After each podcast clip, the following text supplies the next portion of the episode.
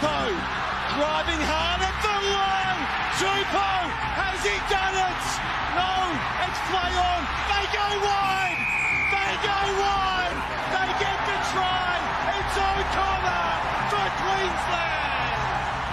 Welcome to another episode of the Rugby Fixation.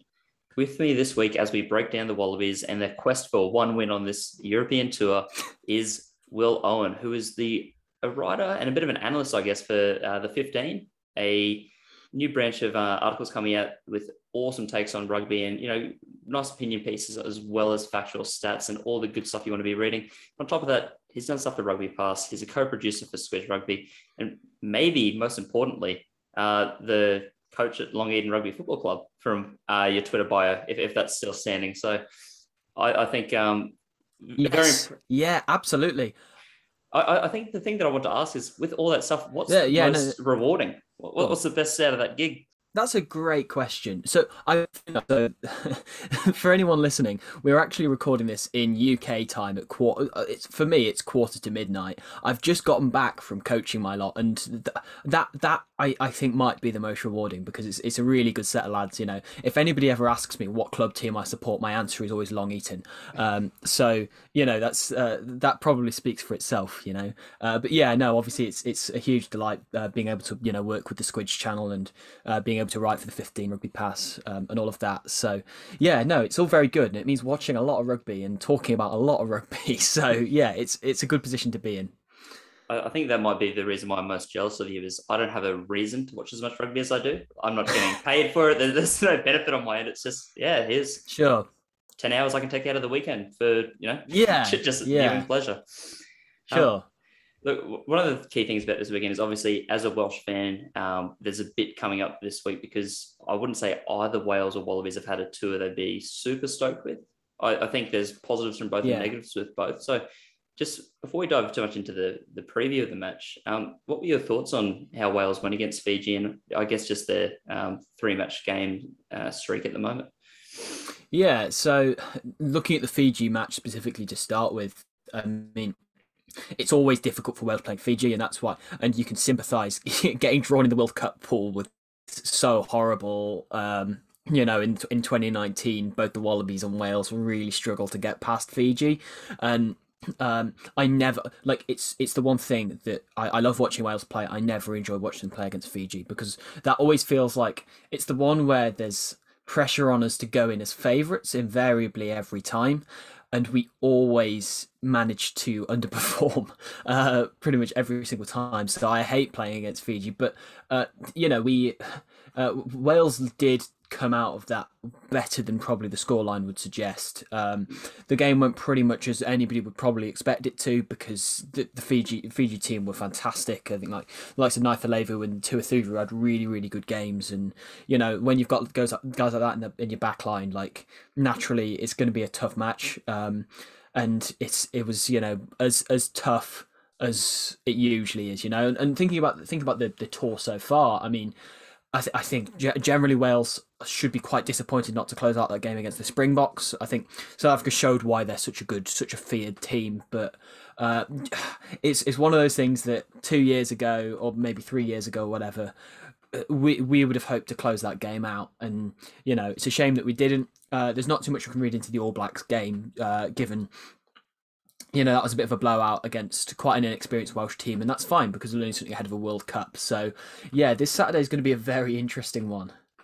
I think um, with the mention of New Zealand game, that's probably the bit that's the most interesting. Is the positives I'd take just uh, for the Wales perspective is they've had the opportunity yeah. to play Argentina twice without you know all their Lions, the opportunity to play New Zealand without a host of their regular starters.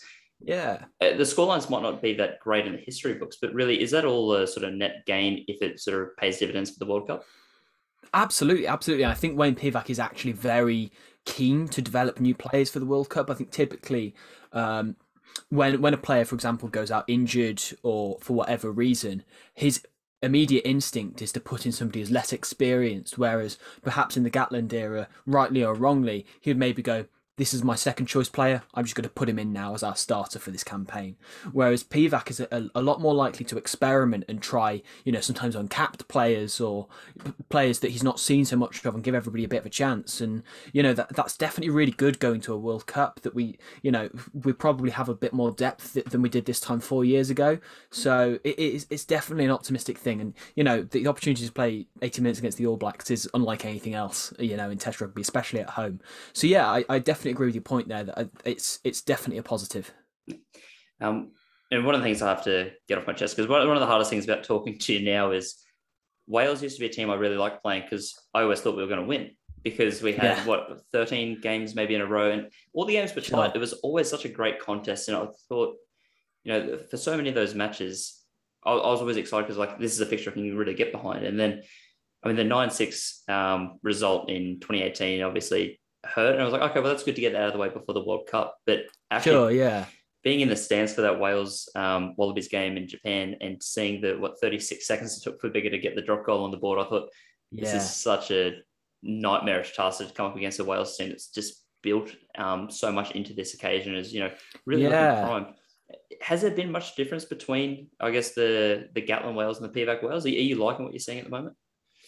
Yes and no, because uh, we I I feel like there was a few different sort of formations of the the Gatland Wales. I think what it evolved into uh, by 2019 was a team that was willing to see out really gritty performances as wins, and that that Wallabies game in 2019 was such a perfect example because that was a proper monkey off the back situation. Because the amount of times that Australia would come to Cardiff and, and nick the win. You know, it was the Kurtley Beale one. There was a time when you know Mike Harris kicked that goal in that second test uh, out in Brisbane.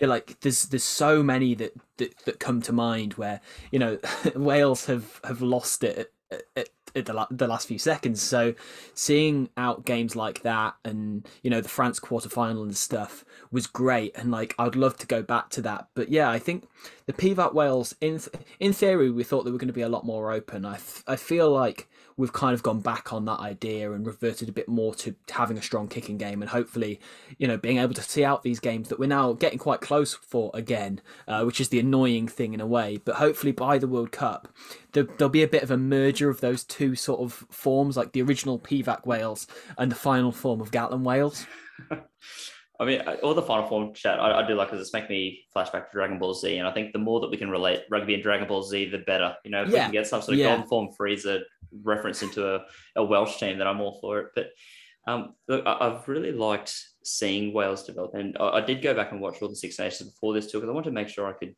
get a, a good grasp of what so we would be coming up against. And it's interesting yeah. that Wales and Australia both have this sort of not the exact same, but a similar situation this year where they've had some great success. Like obviously Wales winning the um, Six Nations is massive. That that is yeah. a massive achievement.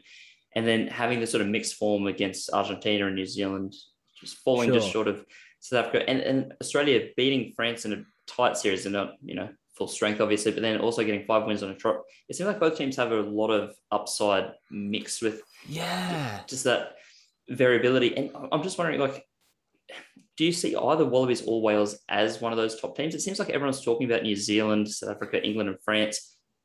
I, we kind of like the underdog status, I think, both of us. So yeah, that, it, yeah, is, both of us. Yeah, yeah. It's, it's, I'll, I'll such a good yeah. question. That is. That's such a good question because, like, they're both such difficult teams to read. Like the fact that the Wallabies can go back to back against the Boks and then you know lose to, to Scotland and then yeah. get you know like by the standards of top, the very top of international rugby, a bit of a pasting from England.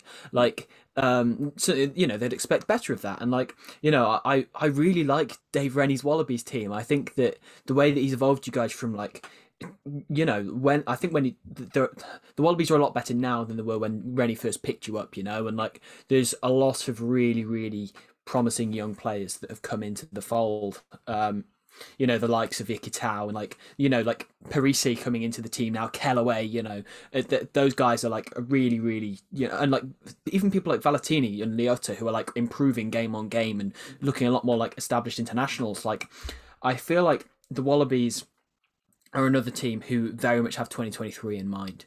I think Rennie is an extremely forward thinking coach and um, uh, you know, but by and large, it's quite a young Wallabies or inexperienced Wallabies team. So, yeah, I feel like they're both quite hard to judge at the minute. But come 2023, who knows? And that's why I've been kind of appreciative that both sides have had this chance to experiment because looking at the Wales squad that was in the Six Nations compared to now, I mean, it's chalk and cheese, the number of names that are out. And when you look sure. at names as well, just the number of caps, like when you add up Leigh Halfpenny, George North, Hallam Amos, um, I mean, Willis Halaholo and Alan Watkin don't have a lot, but they're a really good set of centers to be able to use and to yeah. implement in there. Um, but the back row for me, I mean, that's just massive. Between Faletau, Tipuric, Navidi, Lydiate, and uh, Moriarty, oh, most most international teams would have yeah. that as their like touring squad of back rows. That's insane yeah. depth.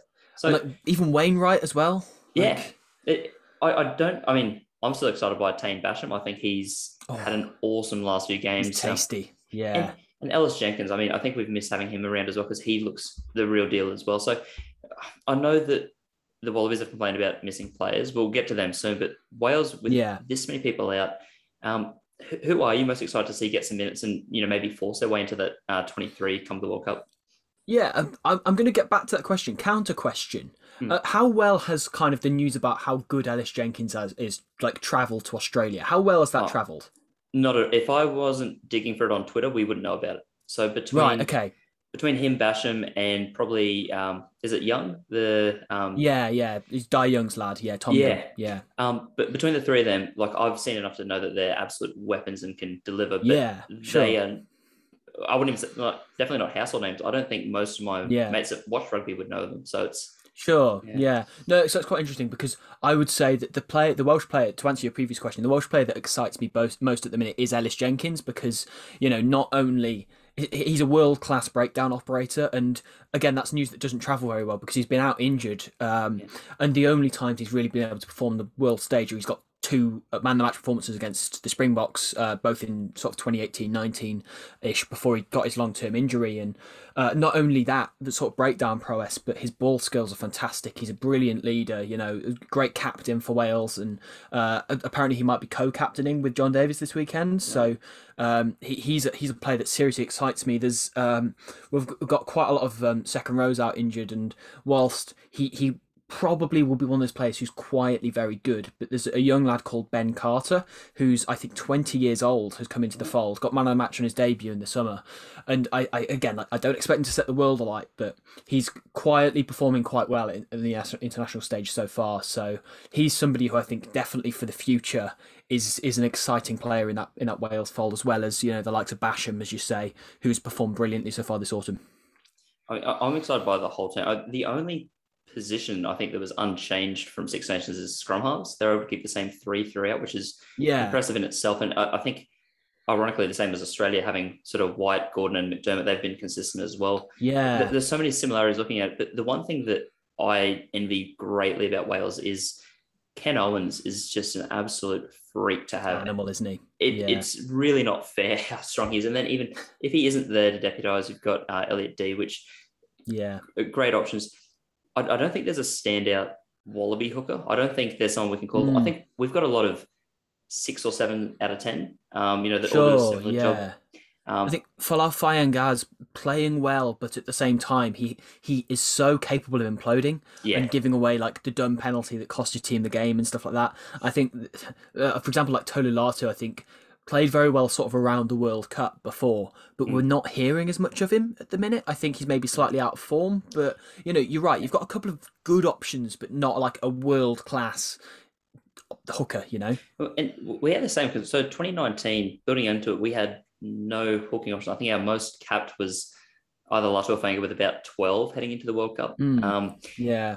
And, and Latu, to his credit, played out of his skin. It was an awesome World Cup for him personally, but yeah. Um, yeah, I just don't think we have that at the moment. And to, to me, that's probably the one area that, you know, hopefully we can try and capitalize on this week, given um, Owens won't be there. I don't think Dee's there. Maybe he's back in the squad. Yeah. Now.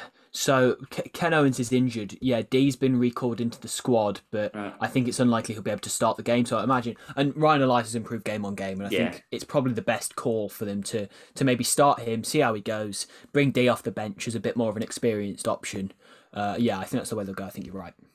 Um, before we look to maybe some of the players, is there a matchup that you're really excited for this weekend? I know the teams aren't out yet, but is there a, a Sure. combination you'd like to see most clash? That's a really good. I, there's two that spring to mind. You mentioned scrum halves a minute ago. I actually think that you've got us at scrum halves because Tomos Williams is extremely talented, like the Welsh scrum half. Um, but I, uh, McDermott is probably the most exciting scrum half in world rugby at the minute. You know, I think like his kicking game is is outstanding. Like his core skills, like he, you know, it kind of reminds me a little bit of like a young Aaron Smith. You know, um, which is extremely high praise. I say, I'll take it. Say that yeah. Um, Nick White is obviously on, on brilliant form um, and is just a general pest. I think is probably the word to use for White. Um, and the the thing is, the rest of the world all rate Gareth Davies a lot higher than all Welsh fans do and Scarlets fans and stuff Yeah. because he does have moments of pure capitulation. So I think that's going to be really interesting because Tomos Williams against whether it is McDermott or it's White, I think that's going to be a real clash of styles between them, and I think that's quite interesting. The other one that I I was thinking of was. Andrew Kellaway against Josh Adams is going to be seriously tasty because that's Josh Adams for the last sort of three years has been one of the top finishers in world rugby and just one of the, the best defensive wingers as well in world rugby. Andrew Kellaway this year has really, really announced himself on the international scene and it makes it look quite easy. The um you know, the, the way he managed to pop up his support lines are just fantastic and um I'm seriously excited to see how those two go against each other because, again, there's a, there's a, a small clash there, but they're, they'll both be really, really up for it, and they're, they're, they're both hitting form, you know. Oh, Josh Adams might be injured. I'm thinking. Yeah, the calf strain was it? Yeah, I Yeah. think so. I've just clocked that now. That's a shame. That's a massive shame. I But really if Liam Williams uh, comes in, you know, Yeah, uh, it could could point could still stand. And this is the annoying thing is even with the idea of Josh Adams, you know, potentially not being there, it still leaves door open to have a back three potentially of Williams, Rees-Zammit, and McNicholl, whoever they choose to go. Yeah. Fullback. I mean, Yeah, it's just lightning options everywhere. So massive concerns. But it, on Kellaway, I I like that we've actually persisted with someone that was a young superstar. We didn't throw him straight in there. He actually yeah, earned his um earned his dues going overseas and spending a bit of time with the Mm. Rebels and Waratahs before getting that shot because now I'm delighted for him. yeah, it, it it's so different to the usual rise of a winger. He normally is 21. He's lightning Yeah. quick. He you know gets onto the scene and Sure. clubs thing up. He, he's he's the kind of winger. I, I'd always say he doesn't make the line breaks. He's always the person behind the person that makes the line break. He's very smart. Hundred percent. Yeah. So I'm, Yeah. can you just see that? I- And- oh, sorry. You go. No, it's just uh, he's had a really weird career trajectory because like he was, you know, the one of these under twenties prodigies was the top try scorer in the under twenties World Cup, and then obviously he came to England to play for Northampton. He's gone to Japan and stuff, and it's like I, I, I, hate to say it, but like I didn't think he was going to happen for a long time. I was thinking, like, mm. oh, that's a shame. That's a bit of a waste of talent. Like you know, there's there's players like you know, like Matt Mason used to be in your under twenties team, who I really looked at and thought like, oh my god, he's going to be like he's going to play for the Wallabies, etc. Now he's off playing MLR and stuff like. But you know, I had a feeling that that happened to Kellaway. So like, I'm delighted that you've got hi- that he's happened. You know, you've got him, him and Koroibete on the wings is a serious pairing because that's two of the best finishers in the world for completely different reasons. And I think that's what I like is there was a big chunk of time recently where we were playing either Koroibete and Naivalu or even Henry Speight for a little while, and we just had very similar finishes. This brings a completely different point of attack. Yeah. And, and just on that, does the name Junior Laloifi ring any bells? No, I don't think so. Not for me. And, and this is the whole um, problem with what Australia's done is he was what we called the Ballymore kid. Um, he won some prize in the first year of the NRC where he was the top try scorer in our, our Right, national okay. comp.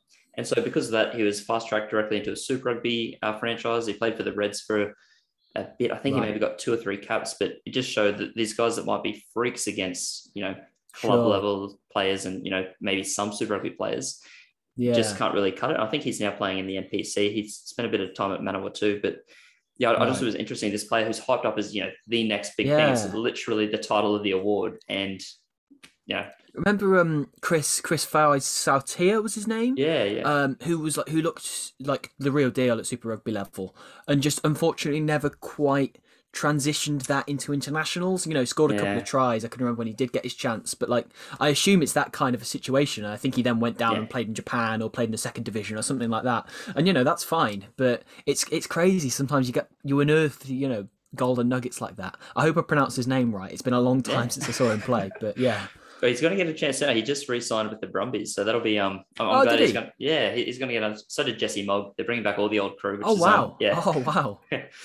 Give Jesse Mogg a recall if Kurtley can do it. You know. I mean, honestly, it, it's just getting desperate back there. So w- w- while we're talking about that, let, us look at some of the players out. We've we've mentioned a lot of them, but for um for Wales, obviously um, Ken Owens, uh, Will Griff John, Rhodri Jones, Cory Hill, Alun Wyn Jones, Will Rowlands, uh, Felipe Faletau, Justin Tipuric, Josh Navidi, Dan Lydiate, Ross Moriarty. That's just the forwards. I, this is it, it's crazy. And I, I think for me, the, the back three as well, with Adams, North, Amos, and Halfpenny potentially out. I know a few of them are maybe a bit past their prime and Amos is retired, but that is so many names out. Are, are you, it is. Yeah. with some of those names set to come back, how close do you think Wales are to finding their best 23? Oh, that's a good question. I think if uh, my extremely cheeky answer to your question would be, I think we're about two years away. But um, uh, in, in all seriousness, I think um, quite close, quite close. I think there's there's a vague idea of a of a 23 that could go toe to toe with any opposition, but whether it's the best one, it's one of those things that you can only find out by blooding people, you know. And again, like Pivac's very aware of this, which is you know the good news. But yeah, I think that if obviously the goal for Wales would be to win a World Cup and to, to beat these teams in the autumn, like South Africa, the Wallabies, the All Blacks. Um, so you, you know if, if you're if you're to set that goal, you obviously want Alun Wyn Jones, you obviously want Faletau, Tipuric, Adams, all these big names. Um, the difficulty is obviously you, you don't get that luxury in a World Cup because inevitably somebody's always going to get injured. So it's very difficult to judge. Um, I think that Wales's main priority for the time being is find, finding another sort of 50 odd players that we could potentially have in a, a wider World Cup squad with probably the intention of finding the strongest 15 a bit further down the line. But yeah, that might be a bit of a cop out answer to your question. But I, I think it's because we've already seen um, in the Dave Rennie era, I've been keeping track. So, so far, he's called in 78 players into his squad. He's been there for two years. So, and not Yeah. all of them got game time. I think it's around 50 or so have got game time, a little bit over 50. Okay. But I mean, that's obviously trying to whittle down to see, okay, who's going to be the 30 we take? And then from there, you know, what's our best 23, 15, etc. But yeah, I mean, just to make sure that the Australian fans listening have excuses, we're going to be without uh, Brendan Paenga-Amosa and Lukhan Salakaia Mm. Loto, which obviously weren't selected, but uh, Michael Hooper injured, um, missing one of only eight games of his possible That's 123 he could have played. freakish, man. It's like insane. when Hooper's injured, you know it's going badly. because that man, I've never known a man who will fly into absolutely everything and yet is just incapable of getting injured. Uh, it's crazy. And to say that this is, yeah, you say the eighth game that he's missed overall. I think it was, I think I read somewhere that it was the third game he's missed fire injury since he made his Test debut. What Yeah. eight, nine years ago, which is unheard of, man. Like, yeah, unbelievable. and, and to be without him and uh, it is a massive blow just in terms of losing a captain but his work rate like i think he's a real you know follow me kind of leader like they see the work Yeah. he puts in people want to lead him. Hundred percent. it's no secret that england piled on a lot of those extra points while he was off the field for those last 25 Yeah. minutes Definitely, definitely. but when i look at the other players missing like as we've already mentioned Koroibete he's you know our best winger and he won't be there Yeah. quade cooper's been our best fly half this year which is a story in and of itself simon Yeah. kerevi miraculously a world player of the year nominee off the back of Yeah. four starts which just and with no fullback i think that's probably going to be the issue that gets brought up most to me no banks hodge or even petaia who's probably my third choice fullback despite not playing Yeah, there I'd, I'd love to see Petaia get a go at 15 for a solid bunch of games. I was very surprised in the Scotland game when you went with Kellaway at fullback with Petaia on the wing. That that shocked me a little bit. And even um, uh, even Tom Wright, you know, he's played a bit at club level at fullback, hasn't he? So, you know, I, I'd imagine he's somebody who could potentially fill in there. But yeah, I think unfortunately you're probably stuck with Kurtley Beale for the for the time being. Um, but uh, luckily you've got some good options on the wing who will maybe help him out back there. But you know he's unpredictable by nature as Beale, isn't he? So you never know how he could go. It could go one of two ways. And, and that's what I'm sort of hoping is that he's had one fairly average cameo off the bench, one okay, sort of at best start. I'm, I'm hoping this Sure, is his yeah. chance to be the, you know, no, coach, pick me. Like I, I can still provide something, and he can Yeah. show it. But for me, I- think the big question I have is if Wales are going to win this test this week, because I do think it's going to be close either way. I think both teams are in a similar position.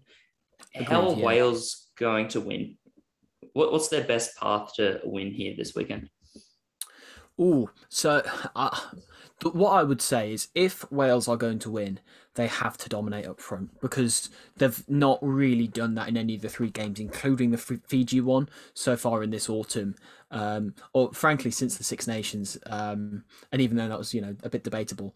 Um, so Wales are down to their uh, third string tight head Dylan Lewis as well, so that that complicates things a bit further. So I think if if the scrum goes well, then you'd suspect Wales will play well, but it's difficult because, like, I, I mean, I, I really rate um, Angus Bell, Taniela Tupou, you know, the um, uh, I, I even like um, uh, James Slipper still going, you know, he's obviously a new skipper, um, so it's it's going to be a really tough battle, and I think that ultimately, whichever if one team absolutely dominates the scrum, it'll be difficult for the other to get into the game. You know, I, that sounds like a bit of a cliche, but I think that given neither team is known particularly as a big scrummaging side, I feel like that is the best way to get on on top of each other's very similar uh, strengths and weaknesses. Uh, You know, I have the same answer. And I think the annoying thing is looking at the Wales team just on paper, I think, okay, well, they're missing their best hooker. This is a good chance for whoever we name to, you know, have, a- have a decent crack there. Yeah. Um, they're missing two of their best three locks, I'd say. I, I, I think, you know, obviously Alan Jones being out a massive loss. They still got Adam Beard, Yeah. I think, but um, I Yeah. mean, this is it should be a chance to try and target the set piece. And my Yeah. concern is uh, the Wallabies are a team that generally play pretty well as a team, but don't dominate any one particular area. So they might Sure. have some uh, some nice runs here or there, or they might get a strong penalty, but you know also concede a few. But they don't generally dominate any area. So I think yeah. i- if Rennie's hoping for one thing, I think it'd just be that ruthlessness at set piece. I mean, Isaac Rodda's Absolutely. come back and just he's looked fantastic. He's looked He probably Yeah. the pick of the locks um, for me just out of that lot. So I'm keen to see how Yeah. they sort of shape up there. Um, are you Him expecting? and Beard's a good matchup.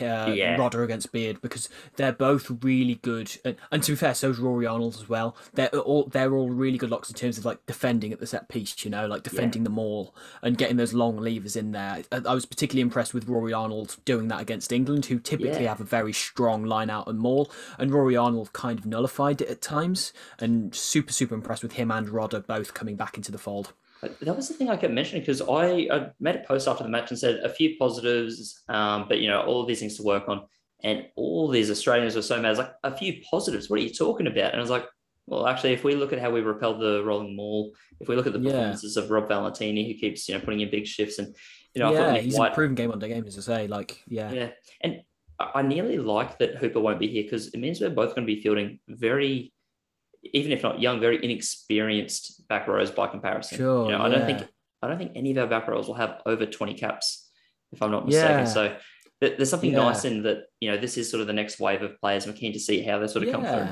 And it's it's a big building block ahead of you know 2023, isn't it? When you know when we'll both be going hammer and tongue against each other, and you know like uh, for me, Michael Hooper is the best rugby player in the world at the minute, and I think that he 100% would deserve to win the Player of the Year uh, nomination, uh, well, the, the the award that he's been nominated for. Um, so losing him. Obviously, not only from playing, but as you mentioned earlier, like his influence on the team is obviously massive, and in a way that that will always dampen a test match thinking because you want to play against the best and you want to play with the best but you're right that uh, who do you reckon would, would jump into the seven jersey This is the interesting thing. I think I, I was really hoping it'd be Pete Samu. I know he's been the makeshift seven off the oh bench. okay okay Um, i've not But- seen him play seven before Well, he hasn't started at seven since 2017, I think, for the Crusaders. Right. So it's been Oh, a okay. long time. Um, yeah and really, it's only when there's other people that aren't there. Like he, he'd prefer to play eight, then six, right then probably 20, and then seven. So yeah, I it's, was gonna know, say yeah second row you know yeah, yeah that's quite interesting but that's if if you go with him Leota and Valetini. Like that's a huge back row to cope with, and Yeah. you'd it, you can you can see it one of two ways. One of them is like that's a lot for you know Jenkins Basham to cope with. The on the other hand, if you're Ellis Jenkins, you're licking those, you're licking your lips at that breakdown opportunity, you know, because he's the biggest jackal threat on the field now. Michael Hooper's not playing. It's a huge opportunity for him. So it's there's two ways you can look at that. Uh, especially if, if Samu does come in at seven, that's going to be super interesting. I, I think that's also caused me to like if I was picking the team, I'd be getting Tolu Latu straight in the starting team. I know he hasn't been playing amazing, but he is a Mm, okay, real yeah. sort of fetcher presence and loves sort Right. of disrupting rucks. Um, Yeah, I think if there was, you know, I mean, we don't have another seven other than Colby Fainga'a in the squad, and to make his debut this this week, um, yeah. it does He's seem been like around a while. Yeah, Uh, Well, Colby and- has. I, I rate him a lot. To be fair, he's a very good fetcher.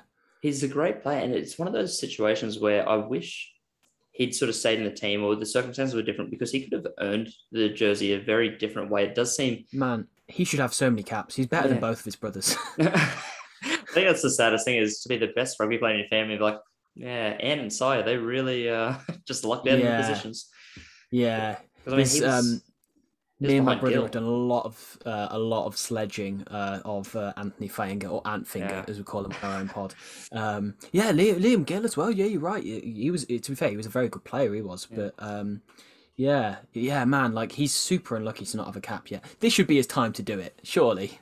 I mean, it- this would be great, and if he does get a start, I I don't know if um you know you'll still be doing Dick of the Days for you know current tests, but I, if he does start, I can nearly guarantee he wouldn't get it because he's just one of those grafting sort of work rate Yeah. players that does all the stuff that Very good player. I rate him very highly. uh, the- the scary thing, I, I've heard one uh, call from a, a journalist that you know is sort of in the know, saying that Swinton is actually a decent uh, chance to start. And they didn't say what okay. jersey he'd wear, but Yeah, I maybe can see him playing seven.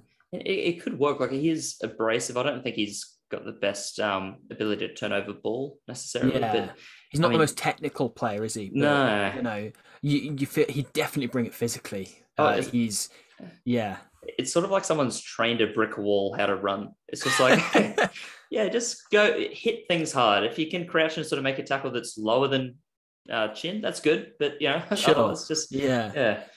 No, I'm keen to see what they do because again, that is massive to lose him, and I think Dave Rennie's come under a lot of fire for not bringing a fully equipped squad. So leaving uh, Fraser McReight and Harry Wilson at home, for example, just to work Mm. on their uh, club team and Yeah. just get some prep there. You feel for Wilson a bit because this would be a Yeah. great opportunity for him. I, I, I don't. I think it's quite smart by Dave Rennie to do that, and obviously with Noah Lolesio um, originally, um, to to to give them a chance to improve, and then you know it's it's a nice little comfort blanket for the Wallabies. You know, if then Yeah. if you lose a game, you think, oh, that's fine because in the World Cup we're going to have Harry Wilson. Um, Yeah. And yeah, Fraser McReight's another really good one who, who probably would jump straight into that seven jersey. You'd imagine if if he was on tour, but uh, I suppose Swinton's not uh, not by any stretch a like for like for either um, Hooper or McReight, but he, I think he's probably quite a comfortable fit to to take a different kind of description of an open side flanker.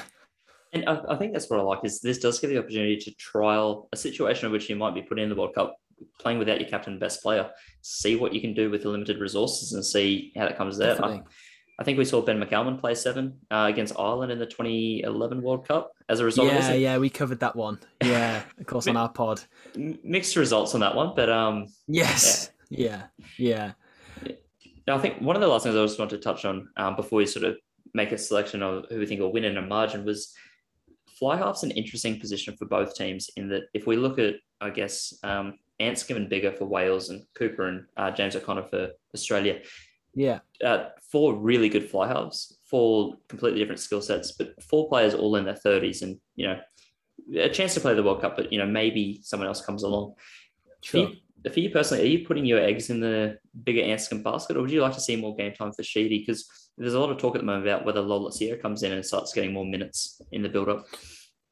Um, so that other people in Wales are much bigger fans of Callum Sheedy than I am, uh, Right. because he is supremely talented.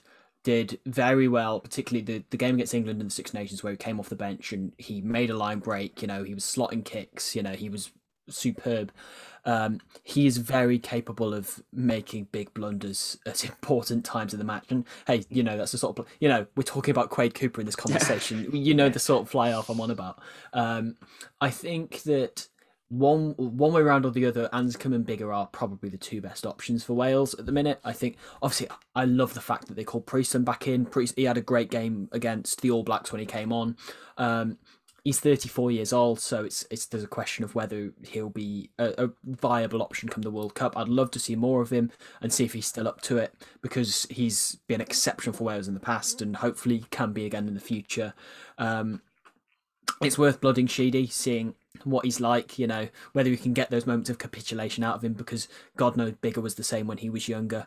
Um, so yeah, I think that typically the way around is you go with Anscombe starting Biggar on the bench as the kind of closer. With Anscombe's long term injury, he probably can't manage more than forty five minutes in an international game right right now. But maybe come the Six Nations or you know next year's autumn, we'll maybe see that axis working a little bit better again. And you know, like I I rate um, Noah Lolesio really really highly. I think he's an exceptional kicker. He's he's got his head screwed on how to organise a forward pack, and he's got confidence beyond his years. So um, I think it would be great to see him get a few more minutes. And um, even though he wasn't obviously meant to be on this tour, I think that he's he's got a lot of very positive rugby in him, and he really suits this Wallabies team.